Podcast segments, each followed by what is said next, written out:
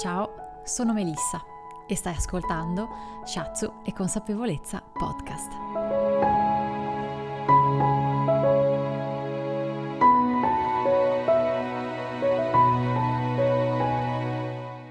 Oggi il mio spunto di consapevolezza parte da un articolo che ho letto qualche giorno fa del dottor Filippo Ongaro. Il dottor Ongaro è un medico italiano ed esperto in scienze dello sport e in medicina. In particolare la sua specializzazione è proprio in medicina anti-aging, cioè diciamo un approccio a quello che è appunto la prevenzione, la salute anti-invecchiamento. Mi piace molto appunto il suo approccio alla salute perché non si compone solo dell'aspetto fisico, quindi la nutrizione e l'allenamento, ma tiene in considerazione anche il nostro aspetto emotivo e psichico. Durante questa quarantena forzata abbiamo dovuto renderci conto di tutta una serie di aspetti della nostra vita. Infatti nei miei spunti di consapevolezza vi ho parlato di paura, di ansia, vi ho parlato anche della gestione del tempo e anche delle relazioni. Ma c'è un altro aspetto che è davvero importante affrontare ed è la salute.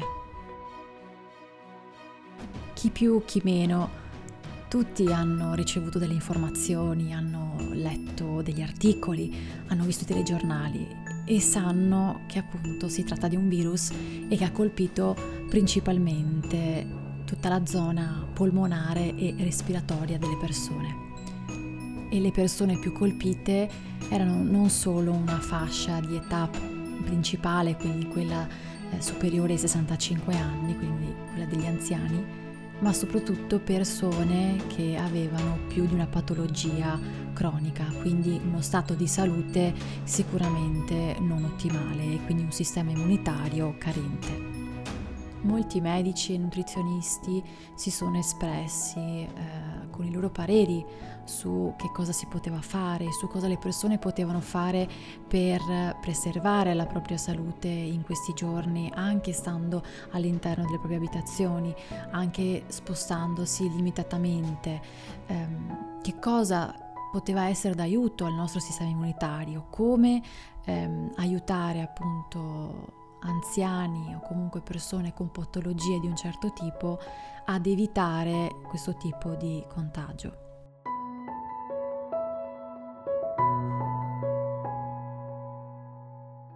Però da pochissime fonti ho sentito parlare di un tema molto importante che è la prevenzione o comunque tutte quelle abitudini che compongono il nostro stile di vita e che vanno a formare un terreno il più possibile non fertile per i virus e per tutta una serie di agenti patogeni che possono appunto proliferare o comunque possono trovare la strada per inserirsi nelle nostre cellule e riprodursi. Bene, partendo da qui, la domanda che il dottor Ongaro si fa è: ma la salute viene davvero prima di tutto? In teoria tutti dicono che la salute viene prima di tutto, in ogni circostanza, di fronte a dei lutti, di fronte a dei cambiamenti drastici, si dice sempre, beh, per fortuna che hai la salute, no? La salute è fondamentale, se non hai quella, nient'altro importa. Ma siamo davvero sicuri che sia così? Forse questa situazione di quarantena ci fa riflettere su quanta importanza diamo alla salute, che significa in primis prevenzione, prima ancora della cura.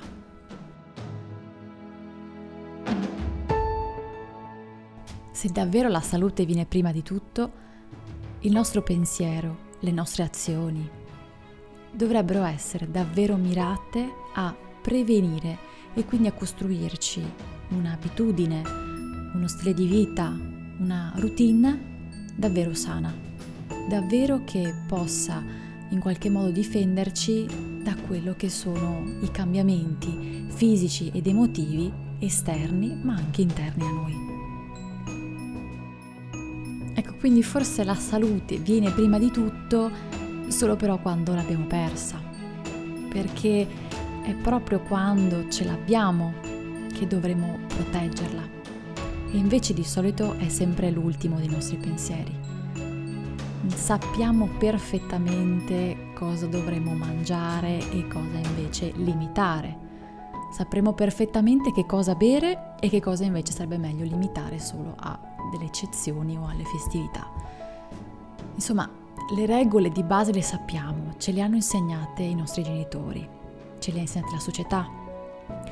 E se anche per sfortuna non avessimo avuto queste possibilità, comunque abbiamo tutta una serie di informazioni tramite video, tramite libri, riviste, medici, professionisti, che queste regole praticamente le abbiamo sentite e risentite continuamente.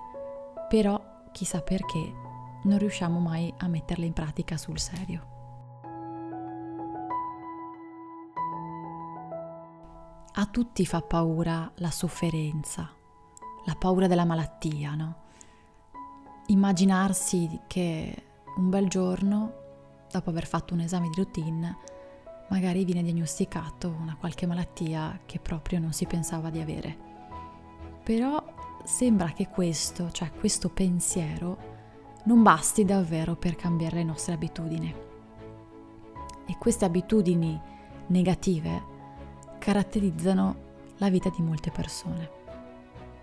Per esempio il dottor Ongaro cita il fumo, la sedentarietà, l'alimentazione sbagliata, l'abuso di alcol e di droghe.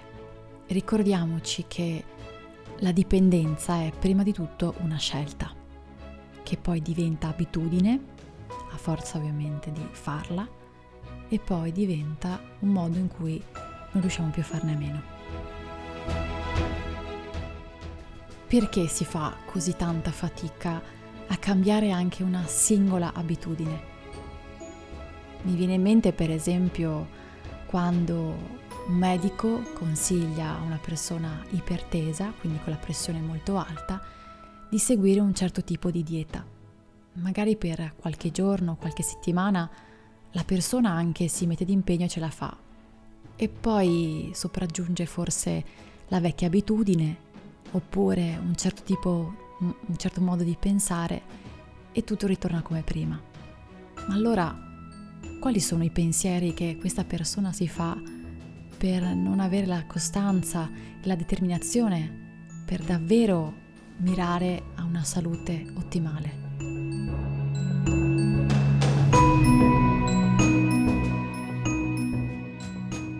Il primo è l'atteggiamento da supereroe quella persona che pensa che a lui non capiterà mai, ma che capiti sempre agli altri, che in qualche modo eh, le sue abitudini, il suo stile di vita non abbiano un chissà quale impatto, insomma, non c'è, alcun, non c'è niente da, di cui preoccuparsi. Tutto ciò però è sempre molto illusorio, perché nessuno è invincibile e non abbiamo uno scudo protettivo, modalità Capitan America, nemmeno quando fai la migliore prevenzione del mondo devi sempre tener conto che ci sono comunque delle probabilità. Però la scienza ha comunque trovato, studiato, esplorato dei sistemi per ridurre drasticamente tutta una serie di meccanismi che innescano le malattie. Quindi perché non provarci e vedere se c'è qualcosa che si può cambiare in meglio?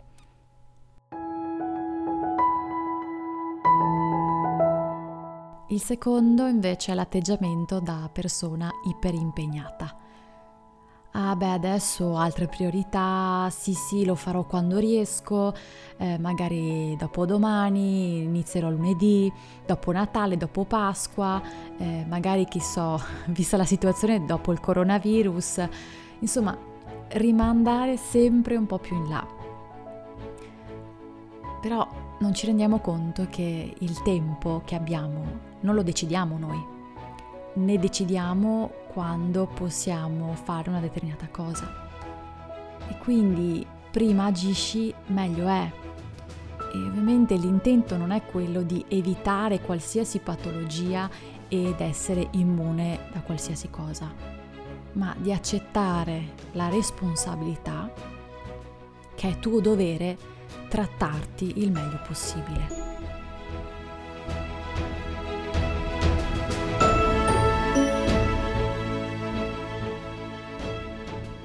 E per ultimo c'è l'atteggiamento da fatalista, che tanto è solo fortuna o sfortuna.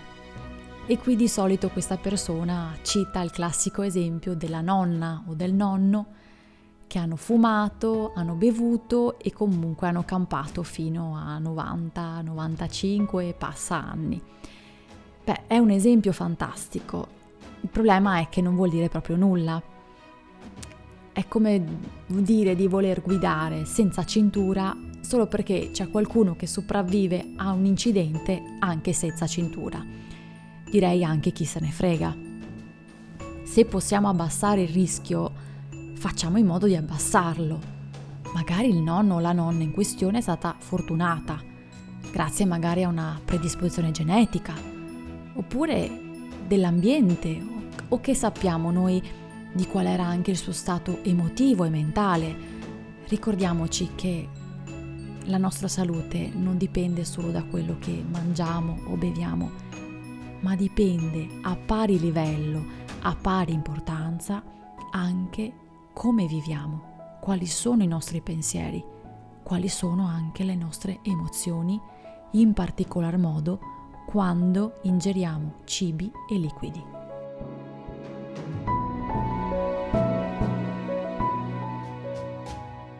Insomma, questi tre atteggiamenti sono molto frequenti e quello che deduciamo da ciò è che siamo davvero bravi a raccontarcela.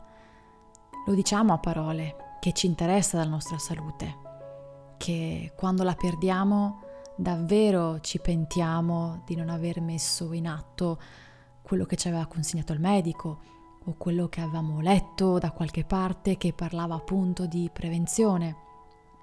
Insomma, più di tante parole dovremmo davvero agire. E non sono mai cambiamenti enormi o così difficili da non metterli in pratica.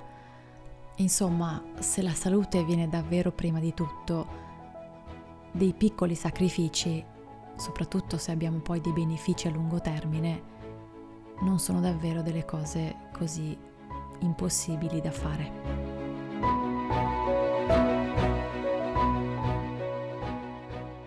Forse davanti a una situazione così tragica in cui il nostro apparato respiratorio è stato davvero messo a repentaglio, ci rendiamo conto forse che dobbiamo davvero fare qualche cambiamento, soprattutto sul nostro stile di vita.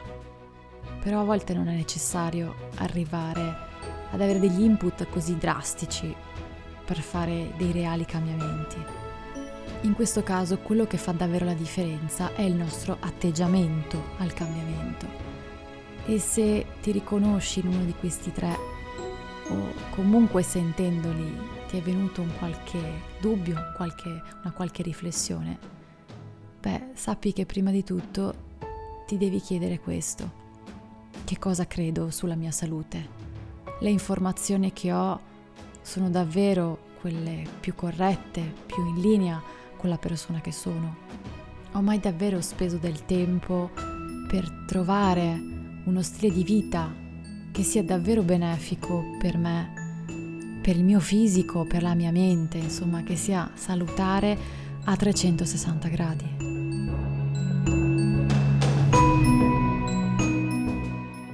Allora lo spunto di consapevolezza e di riflessione di oggi è proprio questo. Se la salute viene prima di tutto, allora facciamo in modo che sia davvero così, senza aspettare che ci siano eventi o malattie che ci impongano improvvisi e drastici cambiamenti per ripristinare la nostra salute. Come sempre ti ringrazio per avermi ascoltato, spero che questo spunto di consapevolezza sia stato utile e ci vediamo al prossimo podcast. Ciao! thank you